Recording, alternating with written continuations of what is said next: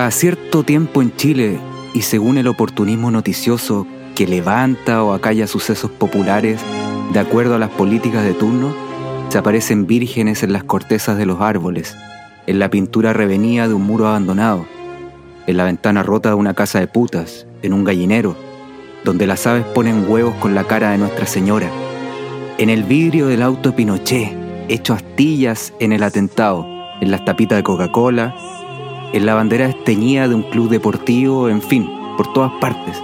Sin previo aviso, la Madre de Cristo reitera su performance iluminando al primero que la ve, dejándolo con los ojos blancos, titulado de curador, por ser el elegido que prendió la tele de la santidad. Buenas noches, Felipe. Buenas noches, Buenas Pablo. noches, Pancho. Buena lectura, ¿ah? Buena, buena, buena, buena. Puta, sí, pues, weón. ¿Cuánto, cuánto nos hemos visto en algún. a- a- a- en boca de algún guía turístico? Miren allá, weón, se ve entre medio de las dos montañas la cara de. de Cristo, de Caselli, no sé, weón. de- de- O la típica, la, la piedra, mira, tiene forma del perro, a esa le dicen el perro. Ahí en las capillas de mármol, por ejemplo. por ejemplo. O las, o las tablas del techo de la cabaña de veraneo. Pues, weón. La- Oh, y, y estos nudos que se hacen en la madera también, por donde uno ve ojos. Pues, así como en los vilos. Lo- Oye, una vez fui a, a Puerto Fui. Ah, fui a Puerto Fui una vez y, y claro, en unas, en unas piedras había la forma de, de un burro, de un perro. Y, ca- y cada guía turístico inventaba un animal nuevo. pues, bueno. Pero bueno, esa misma tecnología la deben ocupar las cámaras fotográficas para identificar rostros. Así como, pásate un rollo, ahí hay un rostro. Así como cuando te aparece el cuadradito en la cámara, cámaras pasadas rollo. De más. Oye, eh, a propósito de lo que leía al Pancho, que, que el comienzo de la crónica de, de Pedro Lemebel acerca de, de la aparición de la Virgen de Villa Alemana con Miguel Ángel, eh, menciona ahí en algún momento el- la, aparición de la Virgen en el vidrio baleado contra el atentado a Pinochet. Y en fue cierta, pues, como que salió, salió, no, no faltó quien dijera que ahí estaba la Virgen y, y que había protegido al, mal- al maldito. Ah, sí. Sí, bueno. Mira.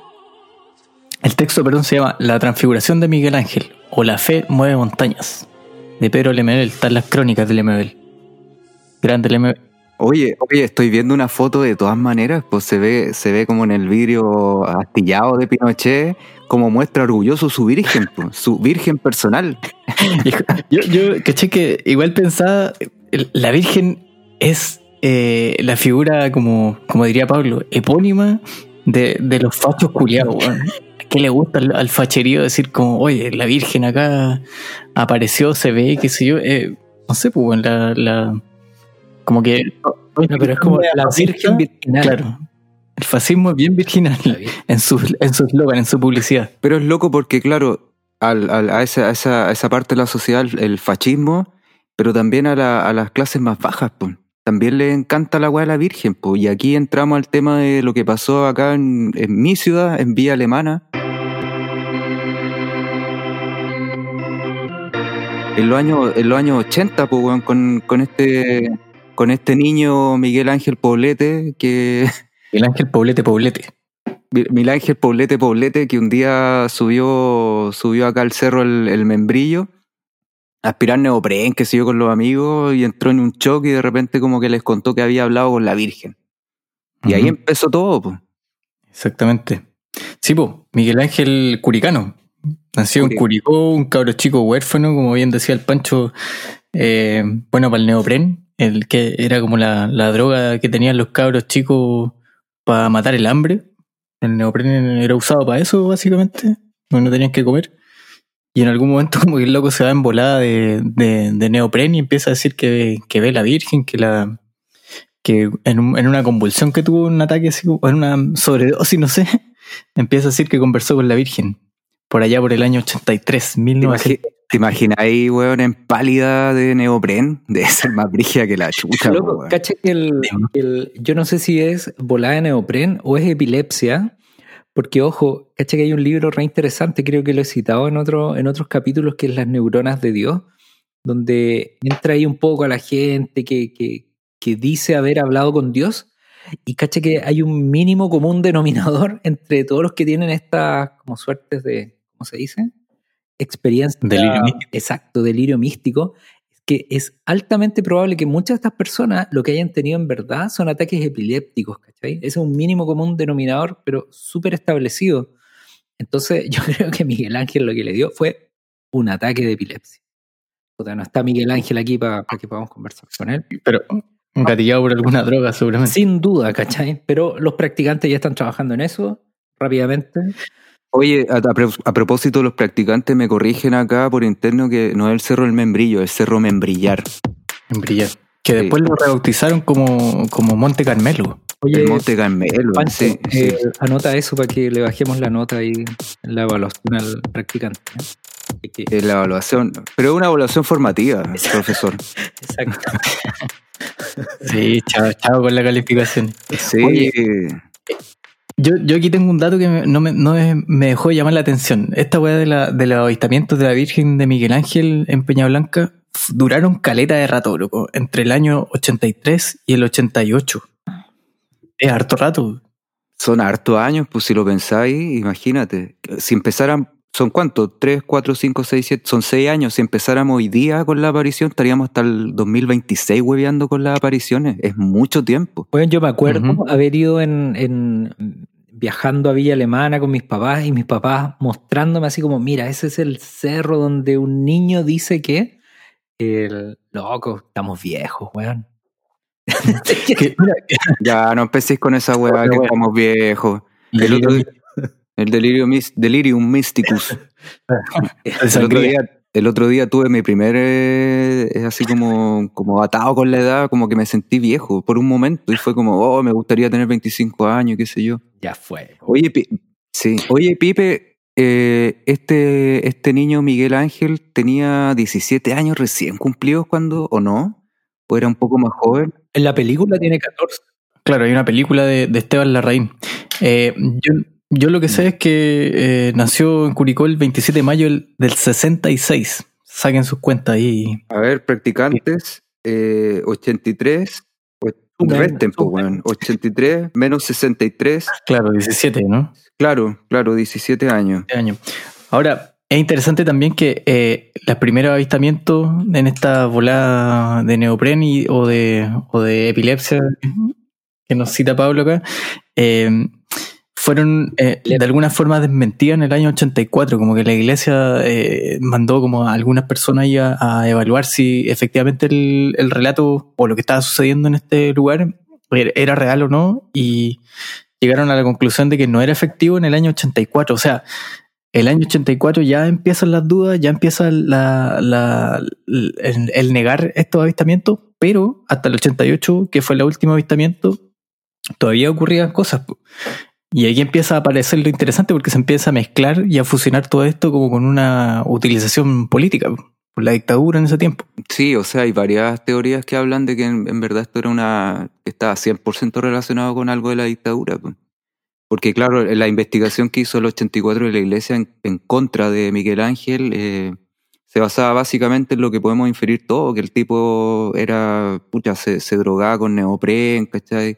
Tenía una actitud errática, no sé, era como difícil creerle a una persona así. Mm. No, no había como un tampoco un, un relato teológico eh, coherente. Un relato teológico, claro, pero por ejemplo la, la, la Virgen de Fátima en Portugal tampoco tuvo un relato teológico que fue que tres niños me parece que vieron y le- la Virgen les reveló unos secretos, qué sé yo, y que Juan Pablo II sabía el último secreto, una weá bien extraña, weón. Puta, yo, yo ahí estoy medio. No, cacho mucho de, de Fátima. Lo que, pero lo que sí alcancé a averiguar, por ejemplo, era que en Miguel Ángel al comienzo hacía estos avistamientos y de repente el discurso de él empezó a cambiar y empezó como. Porque le empezaron a preguntar cuando hacían la investigación en, en la iglesia por qué no hablaba la Virgen de la Trinidad y puras weas más como teológicas de base. Y él decía, no, no sé, y de repente en los próximos avistamientos aparecía con un discurso donde sí hablaba de la Trinidad, etcétera, etcétera. Y ahí empezó el cuestionamiento con los viajes que hacía Santiago y al parecer se comprobó que hubo un, un adoctrinamiento de, de un cura como que, que le mandó el régimen para darle como consistencia al relato y, y, ahí empezó como a cobrar eh, fuerza también para los que estaban más escépticos, digamos. Y se juntó mucha gente siguiendo, los 100.000 personas. gente. Oye, ¿no les pasa esto también con estas cosas que son medias, medias exóticas? Porque uno como humilde telespectador de todo esto, en donde uno tiene que elegir entre creer y no creer. Y, y uno se queda con la sensación, puta, si esto fuera verdad, y, pero también si es mentira, voy a quedar de weón. Entonces uno tiene como siempre esa tensión como, puta, ¿quedo o no quedo de weón? ¿Creo o no creo? Así como...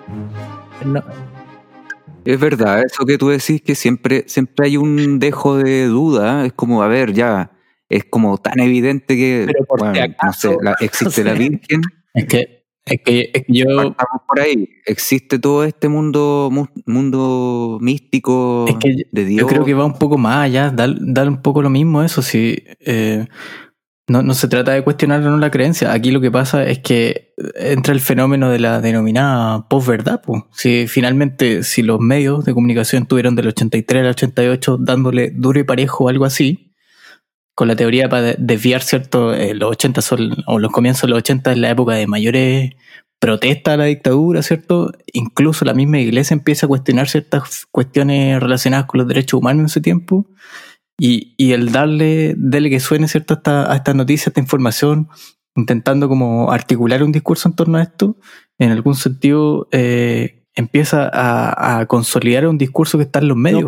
Y por lo tanto, mucha gente, al verlo en los medios, empieza a considerar que es verdad y ya no se trata de una cuestión religiosa. No, sí, pero mira, en, en, esta, en esta idea de las capas, o sea, yo con esto decir, puta, el miedo a quedar de weón es, en una esfera muy personal, ¿cachai? Una cuestión muy así como de uno, puta, entre elegir creer o no creer, independiente de la, de la, evidencia, sino una cuestión muy, muy, muy del ego, ¿cachai? Muy personal.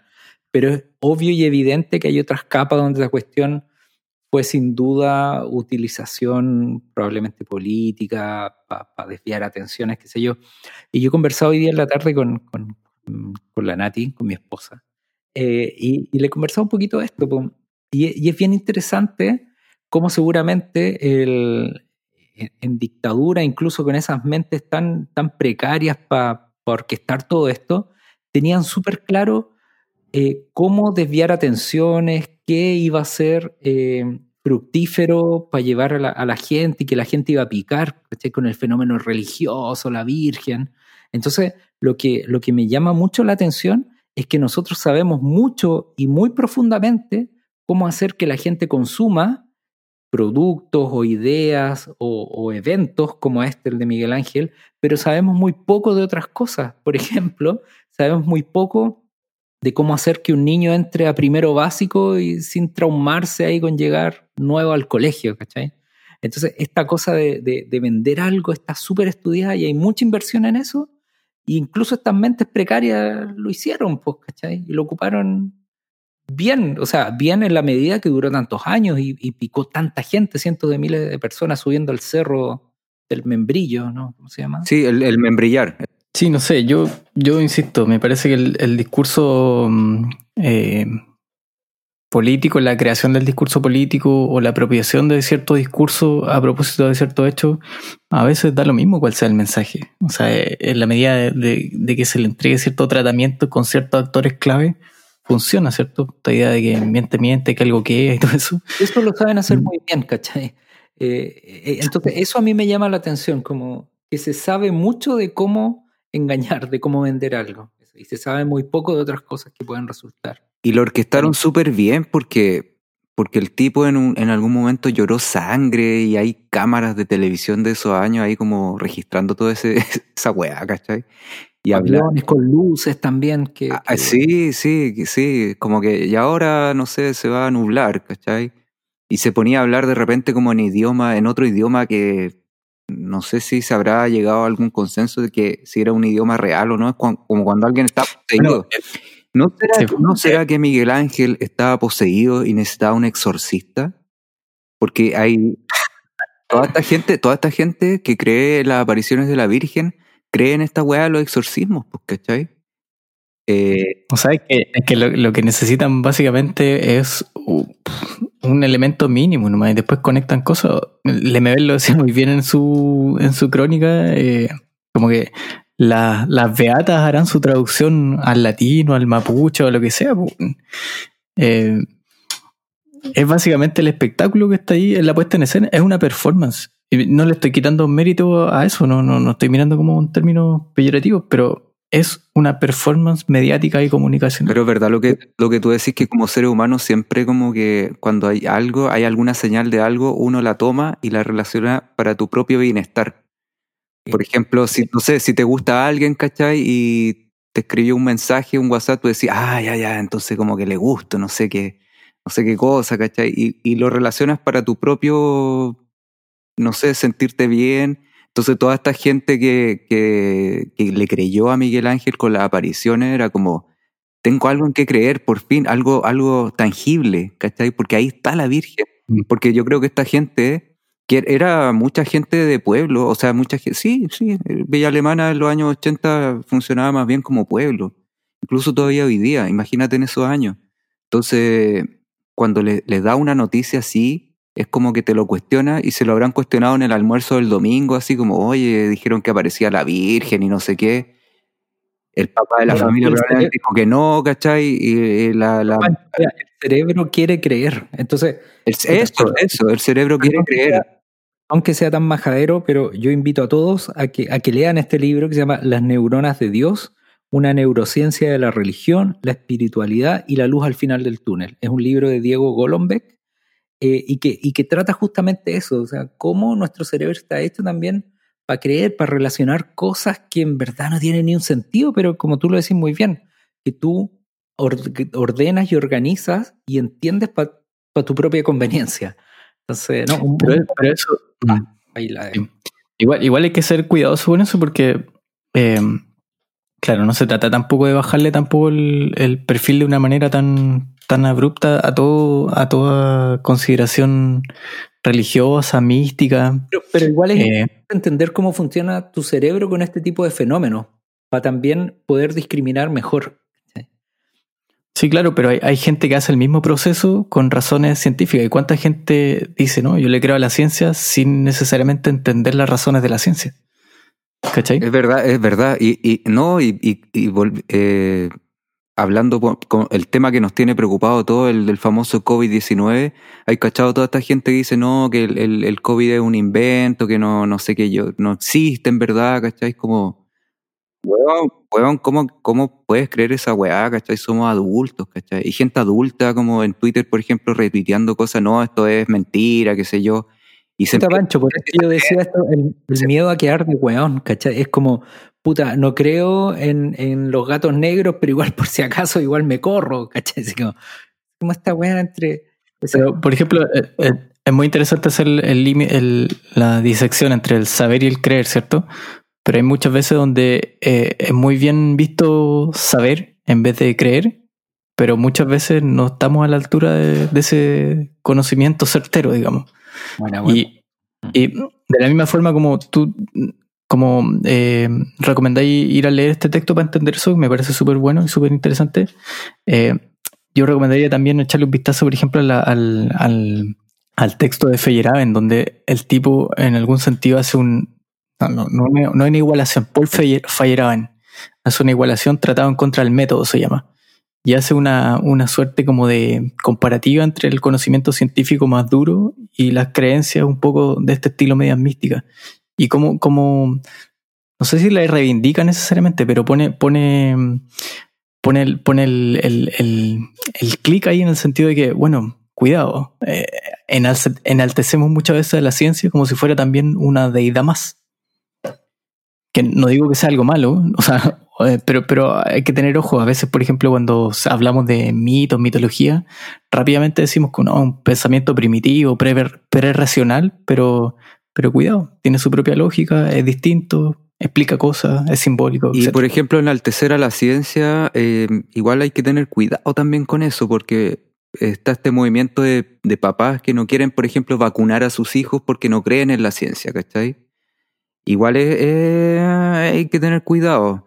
No sé, por ejemplo, el, yo estoy en un colegio Waldorf y conocemos la, la, metodología de los colegios Waldorf que tiene que ver con, con cuestiones espirituales, ¿cachai? que mm, el otro día tuvimos una reunión y había un papá, un niño que, que es médico. Entonces él daba su opinión médica respecto de esto. Y al final, y al, y al final la- la- las profes como que en otro grupo de WhatsApp decían, claro, pero es que él da las- la, la cuestión de la, la visión de la medicina tradicional y no sé qué, y nosotros no tenemos que creer 100% en eso, así que juntémonos igual, no sé qué. Entonces igual hay que tener ojo con ese, con ese tema de, claro, uno toma la, a la ciencia como una deidad, es verdad. Pero hay que saber matizar. Eso. Sí, sí. O sea, yo personalmente, por ejemplo, yo creo que la ciencia sí es efectivamente el mejor conocimiento del que disponemos en la actualidad. Eh, pero, pero sí me hace mucho ruido también cuando se, desacre- se desacreditan así lisa y llanamente otro tipo de conocimiento. Claro. Oye, Pipe, Pablo, nos fuimos a la chucha con el tema. estamos hablando, estamos hablando de Miguel Ángel, el, Sí. místico, el místico, el místico de Villa Alemana, pues, ¿cachai? Al que, al que le chuparon la sangre. Esa, esa es mi frase después de, de este recorrido por, Sí, por, por Miguel sí. Ángel, ahí viendo la película, puta, viendo entrevistas, leyendo, weón, al que le chuparon la sangre. Por supuesto, fue un personaje. Yo creo que está, la- yo creo que está a la misma altura en esta, en este tiempo del Super Taldo. Es como un, un personaje que existió, pero que están incluso se parecían un poco físicamente. Pero, también Jorge González se parecía a Miguel Ángel en los años 80. pues. Entonces, era- Yo creo, yo que todo todos los, parecido. niños, todos los niños, todo niño de Puebla se parecía a todos ellos en, el, en los 80. La cagó. La al bar. Claro.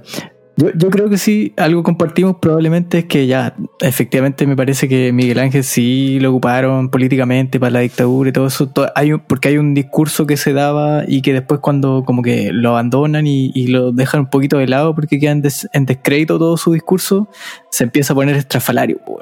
Y empieza, la mamita pide que comamos, comamos La tierra. mamita. Es- esa, era- esa, esa era su frase, la mamita. Y pues, la mamita pide que, que vayamos a, a echar la corta. Que no saquemos los No zapatos. que, que nos saquemos los zapatos. Y empieza a ponerse acuático, porque hasta, hasta en un momento, hasta que en un momento llega como el, el- la guinda de la torta y le celebra, creo que era como el, el, El 8 de diciembre.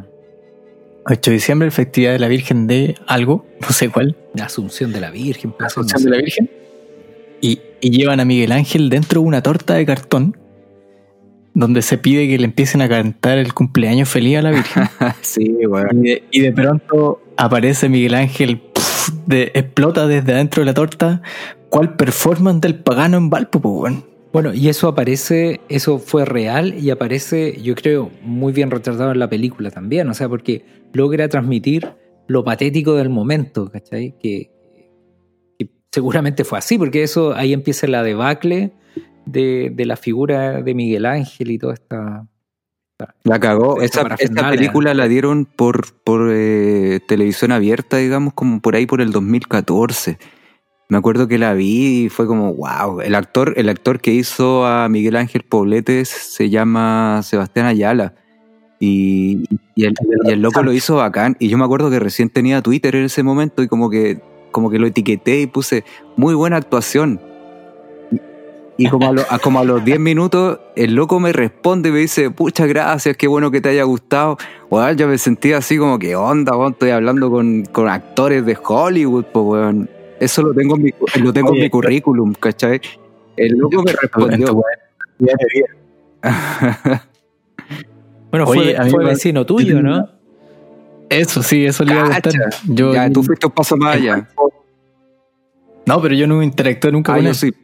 Él. él- él vivía acá en el mismo departamento que, en No, el que me había cambiado yo. Ed- edificio, edificio. Claro. Tenían algunas cosas para hacer teatro. O sea, a veces nos encontramos en el, en el ascensor, buena onda, pero. No, buen, buen actor. Y el actor del reemplazante también, pues, excelente serie. Mm. Yo no la vi. No, no, no, no cacho. Es buena, Bien. buena. Bueno, recordemos que Pipe le, le encanta la televisión nacional y se sabe todo. Que la rimó, la rimó. Eh, ¿Qué, una- qué una alpargata. ¿Qué la rimó? Pu- Recordemos también que Pablo, profesor de castellano, de lenguaje y poeta, oye, te has ganado algo, ¿no? No, pero estoy, estoy destilando mis más hermosos versos. Ahí hay por ahí un concursillo que, que quiero. ¿Te, quiero- te podéis tirar el primero, no? Así como, como exclusiva, digamos. No, eh, pucha, tengo ideas, ideas, pero, pero hay una idea muy interesante que ahora a propósito de la pandemia, eh, cuando salgo a la calle no nos podemos, eh, tú ves parcialmente a la gente, tú anda con mascarilla, entonces tenemos que aprender muy bien a descifrar la mirada. Y yo creo que por ahí va a salir un poemita. La dejo, la dejo. Mm, ¿Hay algún otro poema, ot- otro poeta por ahí que no me robe la idea? be- bellísimo tema, weón, bellísimo tema. Creo que Y tenemos que aprender, todos vamos a ser iriólogos al final de, de esta pandemia. iriólogo, es que cuática la figura del iriólogo, que te ve el ojo y te dice todos tus problemas. Me pregunto si es que- un iriólogo habrá visto a Miguel Ángel y habrá visto a la Virgen en su ojo. Lo, lo dejo ahí también, lo dejo ahí. Oye, eh, igual es, es interesante, yo, o sea, no sé si es interesante, quería mencionar solamente que la película está buena, hay que verla, es entretenida. Está en Eh, YouTube, está en YouTube. Sí. Yo le- creo que lo comentábamos el otro día, a mí, a mí me hubiese gustado que a lo mejor la línea como narrativa de la película hubiese hecho como, hubiese tomado un personaje, hubiese desarrollado algo más, algo más de que lo he hecho como medios ca- caricaturescos nomás. Pero es pedazo de historia, bueno. Yo creo que es muy chilena la Sí, muy local, muy local. Sí. Tiene muchos elementos así como, como propios nuestros. Y que, Sí, como que juega harto con el apogeo y la decadencia. O sea, yo creo que lo que intenta mostrar y, y que termina mostrando muy bien es, es ese ejercicio, pues, apogeo y decadencia. Y hace estos guiños también que muy chilenos, de, de- de que la iglesia, eh, el tema con los niños, y hay un tema sexual ahí Mm. rondando también, le hace ese guiño. Eh, pero, pero sí, muy chileno todo. Bueno, en, en el año 2002, eh, Miguel Ángel Poblete Poblete eh, llega, entiendo que se va como al extranjero un rato, después de que queda como abandonado una vez terminada la dictadura. Y, al regresar en el 2002 aparece o, regresa convertido en Carol Romanoff, una mujer. Eh, con apariencia de mujer, ¿cierto? Como un trans- tran- transexual, transgén- transgénero. Eh, y empieza, y, y él dice que eh, la Virgen la convirtió en mujer. Y dice que ya no es Miguel Ángel, sino que es Carol Romanov, una suerte de, de- descendiente de los zares sí, rusos. exactamente, eh, sí. Él dice que, que- Sí, bueno, dale, que es muy interesante, weón. Y, y desarrolla ahí todo un, un culto con gente que aún lo seguía, en su mayoría como viejitas más o menos avanzadas en edad, que se llaman la- los apóstoles de los últimos tiempos, que se radican ahí en, en Peña Blanca y hasta el año 2000, 2006 me parece, o 2004, que, que muere. Y es muy interesante que cuando se murió, 2008 me informan aquí los practicantes. bueno, 27 2008, de. Cuando muere- Perdón, ya dale. 27 de septiembre de 2008. Y una, una de las seguidoras, le, cuando están velándolo, eh, le, le pega un- una tajeada en la muñeca. Le, le aplica un corte ahí en la muñeca para ver si efectivamente estaba muerto. Porque mm, él le había comentado a muchas de esas personas que sufría de catalepsia. Oh, tu madre. Entonces, es una personalidad súper interesante y súper extra- extravagante. Sufrió además un alcoholismo así súper fuerte al final. probablemente murió de, De eso. hecho, de hecho murió, murió por el tema de la mm, de la cirrosis. Una, Cirrosis. una hemorragia digestiva. A raíz del, del- de hecho hay, hay unos reportajes por ahí que hizo la tele que están en YouTube también, que En TVN. en TVN, sí, el canal de todos, el canal de todos. Qué mal ver a Lavín todas las mañanas. En fin. eh, uf.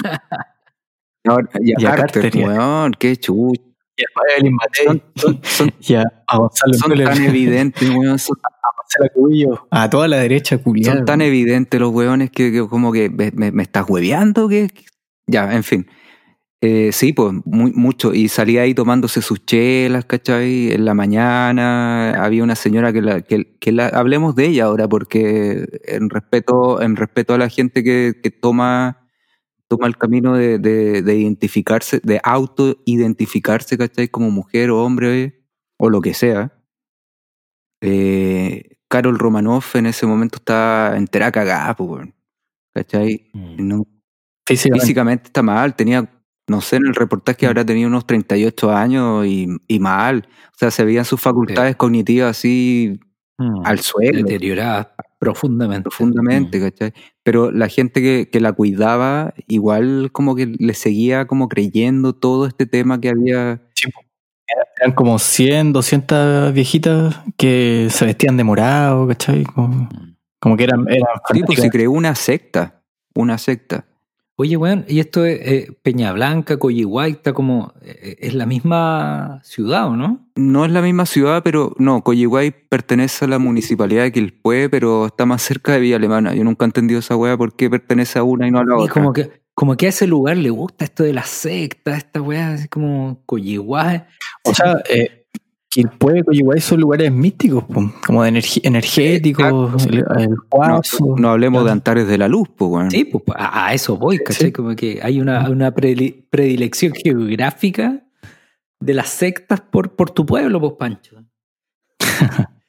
Yo, yo estoy a, pu- a punto de crear una secta acuática, así.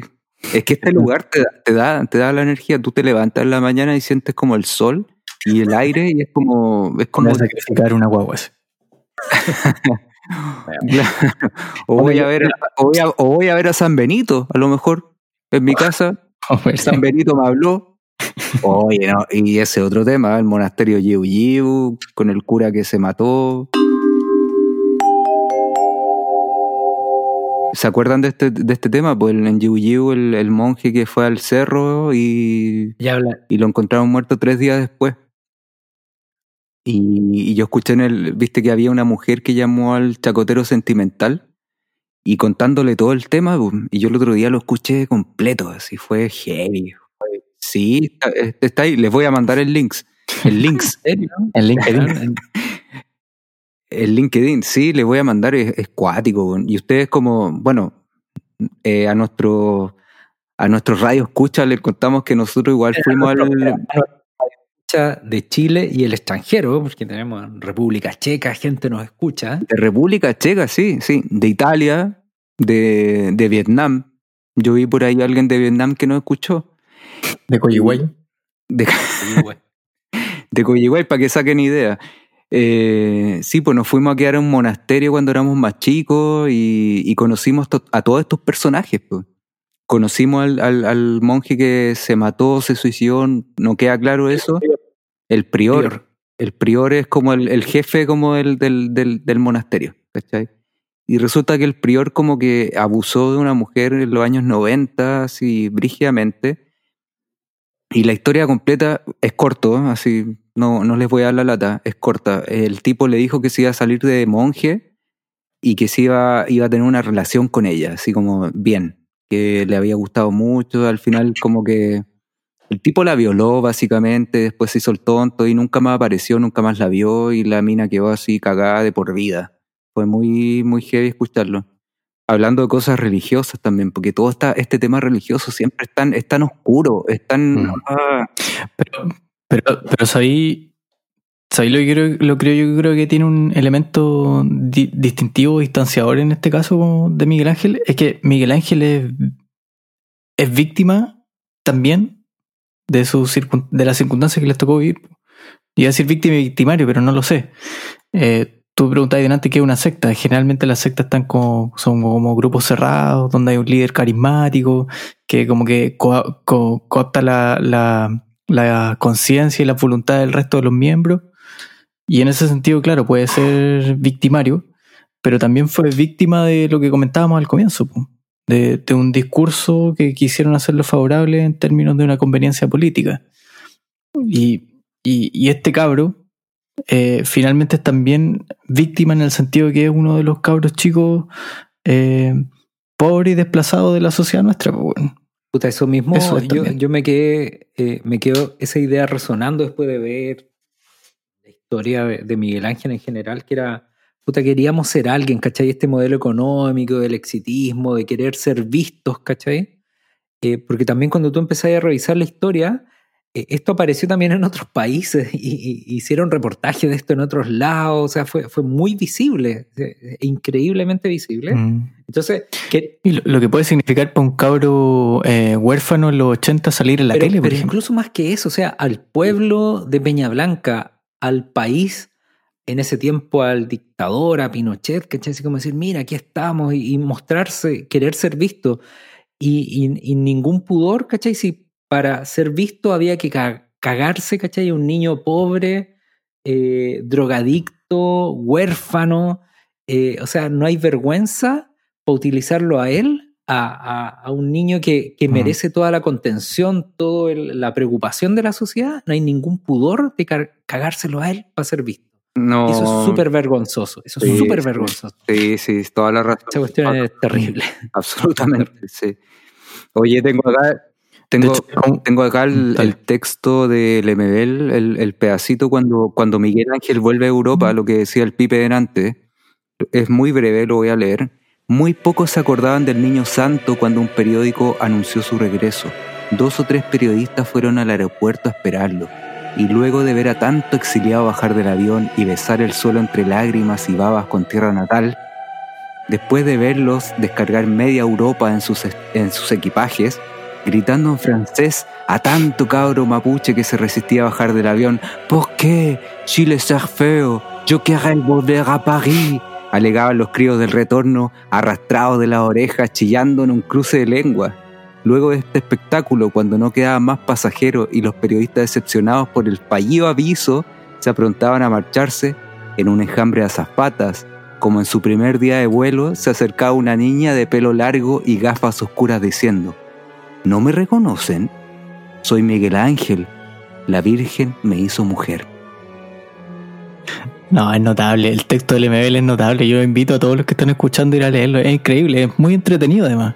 Y es brutal. Es brutal lo que escribe ahí. O sea, ahí, ahí, ahí, ahí hay lo que, lo que hicimos y hemos hecho con una cantidad de cabros chicos en nuestro país. Bueno, el, eh, Miguel Ángel el, eh, eh, es del Sename, digamos.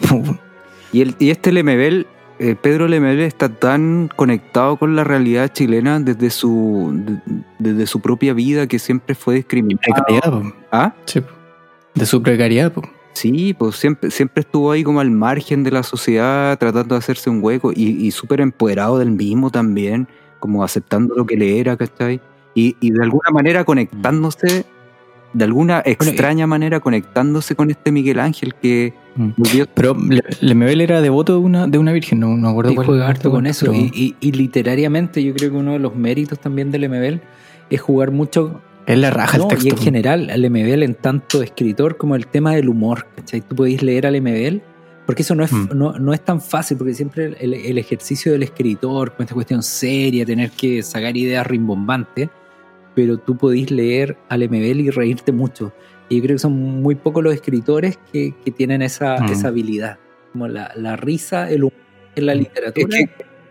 sí, sí, sí, sí. Leer, leer al MBL es como, es como que, como que no es leer, como que tu voz no es la que te, es como que te estáis, estáis escuchando la voz de él, o de ella, no sé. Hay, hay, un, hay un pasaje también de ese texto del ML que, que dice, cortito, dice, eh, y entonces comenzaron las peregrinaciones, las multitudes de enfermos que buscaban la sanación, y los sanos aburridos que deseaban contraer la epidemia de la fe. Eh, es, muy, es muy lindo cómo va describiendo todo el, todo el proceso entre uno no sabe si es ficción, qué tan realidad, pero va haciendo una, descripción descarnada, humorística, va poniendo elementos súper simbólicos, es súper, súper eh, atractivo la, forma de escribir el, eh, este espectáculo que finalmente era eh, lo que ocurrió en, en Peña Blanca. Pues, de hecho, si tuviéramos al MBL aquí en este podcast, estaríamos cagados la risa. y, no, y cagados la risa, pero al mismo tiempo como. Incómoda incómoda, ¿cachai? Porque nos está diciendo verdades, ¿cachai? O sea, lo que leíste tú recién es una verdad absoluta. ¿Cachai? Esta gente que busca, que busca sanarse, pues, Que ahí tenemos todas las todas estas sectas, estas sectas que existen en este país en este momento, los evangélicos que son con respeto a todos los evangélicos buenos, son muchas veces una secta donde, no sé, pues hagamos la reunión igual, filo con el virus, porque Dios nos va a sanar y no sé qué, la weá, ¿cachai? Claro, y seguramente es todo un contexto. Además, Eh, en algún momento Miguel Ángel, cuando empieza a comentar weá, así como de hay que hacerle caso al presidente, empieza como a hacer toda una apología. En boca del- de, Miguel Ángel, la Virgen ha sido una apología de- de- del dictador. Bueno, era muy extraño todo eso. No, y, está, y, y Lemebel muy Sí. bueno también haciendo estos cuadros costumbristas, así como, como esta idea de que van subiendo el cerro Claro. y el olor a, a fritura y estos tipos vendiendo tal y cual cosa, o sea, lo, lo, lo retrata muy bien. Eso no- Sí, Sí, es bacán esa weá. sí. Es como, es como José Donoso en el sentido de, de cuando tú lees un libro de José Donoso es como que te sientes en la casa de, de un campo, oliendo los olores que él describe y no sé qué. Un José Donoso más quichas. Sí, es más ¿no? pero... Bueno, mm, me, claro. me encantaría. Felipe, creer que hoy día no profitamos de, de Miguel Ángel, sino que este capítulo fue una suerte de homenaje hacia él. Porque después de que tanta gente chupándole la sangre a este pobre niño, eh, hoy día este capítulo debería ser una suerte de homenaje. Sí, porque, porque, porque uno podría ser un poco más, comillas, infame en el sentido de pasarle cuentas políticas a Miguel Ángel, pero, pero Miguel. Ángel fue una víctima. En realidad no, no es difícil. Sí. Yo quería hacerle una pregunta para ir cerrando. Eh, porque nuestra temporada, nuestra primera temporada, eh, tiene que ver con el fracaso. ¿En qué sentido usted, o, o de, de dónde harían la lectura ustedes del- de la situación del, del vidente de, de Villa Alemana? ¿Cómo vincularían lo de Miguel Ángel Yo- con el yo- fracaso? ¿Dónde yo estaría tengo- el, yo el- el link? Recordemos que Felipe, Felipe es profesor de filosofía y como buen profesor nos pregunta ¿qué aprendieron de este capítulo?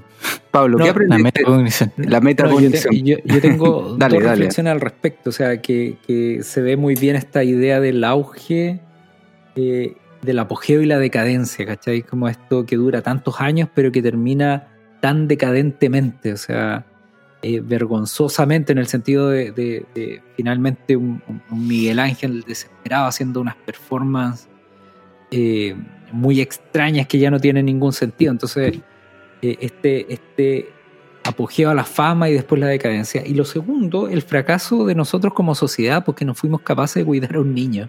Eso para mí me queda resonando y zumbando todo el tiempo. Él era un pobre niño, huérfano, desprotegido, drogadicto, que debimos haber cuidado. Yo, yo lo digo como atemporalmente. ¿eh? Yo en ese tiempo era un niño, pero que debimos todos haber cuidado como sociedad y no fuimos capaces de hacerlo. Entonces, en ese sentido, es un fracaso. Pancho. Sí, eh, pucha, es súper interesante lo que dijo el Pablo. Es un fracaso, yo a mi modo de entender, el tema de, de hacer creer a la gente cosas que no, no existen, lo que hablamos delante. Es como eh, agarrarnos de, cierto, de ciertos ideales eh, que nos hagan sentir un poco mejor en nuestras pobres existencias.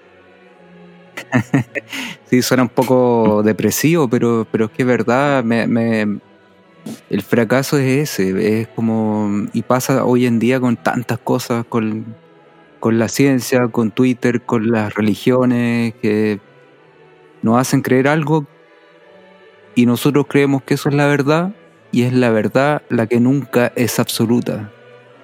Y con eso me quedo.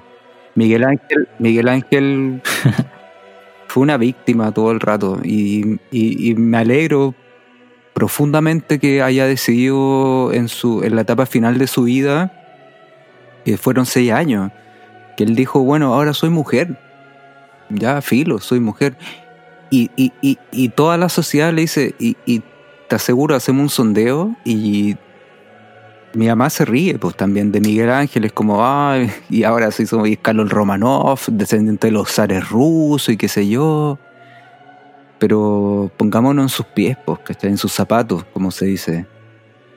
¿Qué habrá, pasa- qué habrá pasado por Sus su zapatos. cabeza, cachai?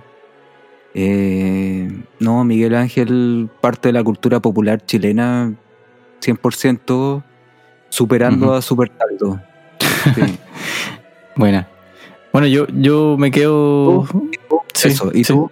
Me, me quedo un poco similar en el sentido que eh, el fracaso lo vincularía como con el fracaso de, de- de la construcción de un discurso que tapa realidades. O sea, me, me- me interesa que el, el fracaso del discurso que articuló la dictadura en ese tiempo eh, se desmoronó. Y de la misma manera pienso y espero que los discursos o las construcciones falaciosas que se construyen hoy día, como los números del, del COVID-19 y todas esas cosas, finalmente siempre caen. Eso. Sí, sí, es verdad. Bueno, queridos, ha sido un gusto tenerlo acá. Igualmente. Ya, ya no, es, no, no es gracia decir estamos lejos y la cuarentena y la. Evidentemente, estamos en otros lados. Pero- El, el príncipe de Valparaíso, el marqués de Miraflores y el, el conde de Peña Blanca, No, rememorando el capítulo anterior del marqués de Sade, que puh, podríamos haber hablado cinco horas del marqués de Sade. Sí, el, el maldito Imagínate- mal que le sabe. Imagínate Miguel Ángel leyendo Marqués de Sade. Y más encima igualando, así como haciéndose una capa para saltar de- del cerro, como hizo el- nuestro niño Franz Reichel. Ahí como uniendo todos los capítulos. De todos los capítulos. Sí. Bueno, no sé si quieren decir algo antes, cerramos. Si alguien que nos está escuchando le gustó esto, puede compartirlo en sus redes sociales, por supuesto. Yo personalmente hasta aquí llego, no sé si quieren decir algo más, chicos. Estamos, estamos con este capítulo. Nos vamos con esa reflexión del, del- de Miguel Ángel, que no lo miremos como un personaje de circo. Michelangelo. Michelangelo. Sí. Oye, Pancho, ¿te pare- Pancho Pipe, ¿te parece que nos vamos escuchando un poquito de su voz? Y así se vamos cerrando este capítulo. Mira, ahí está, lo escucho. Va- Vamos al morte Carmelo ahora. Yo tenía el deseo de montar a caballo. Pero al llegar allá los chiquillos estaban inhalando neopren. Me iba a ir y cuando miro hacia allá veo una nube blanca empieza a dar vueltas. De repente siento un, un relámpago así, digo, pucha, un rayo y un relámpago, un trueno así, salgo arrancando, digo. De repente dice Miguel Ángel, Miguel Ángel, miro hacia atrás, me doblo un poquito y veo una niña y lo primero que le hago es, ay María Purísima y ella me contesta así, te cago en día. Entonces ahí parece que algo fue lo que me, parece que me, me obligaba, no sé, un peso grande